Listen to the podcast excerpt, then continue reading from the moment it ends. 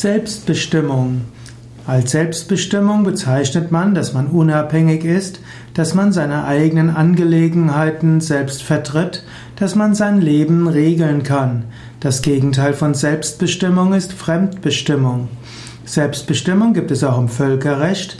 Als Selbstbestimmung gibt es auch als Recht. Es gibt in den, der Charta der Vereinigten Nationen das Selbstbestimmungsrecht der Völker. Wobei dann natürlich die Frage ist, was ist überhaupt ein Volk? Inwieweit hast du Selbstbestimmung über dein Leben?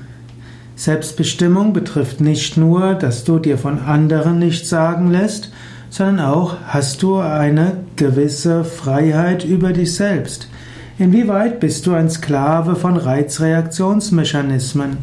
Wie schnell reagierst du auf Dinge, die Menschen dir sagen? Wie schnell reagierst du auf Knöpfe, die vielleicht andere bei dir drücken?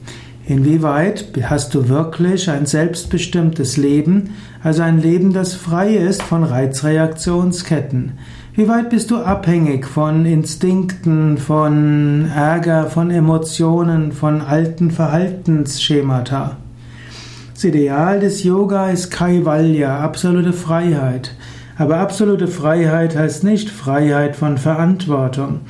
Es heißt Freiheit von inneren Zwängen, Freiheit von Identifikationen, Freiheit von automatisierten Reizreaktionsketten.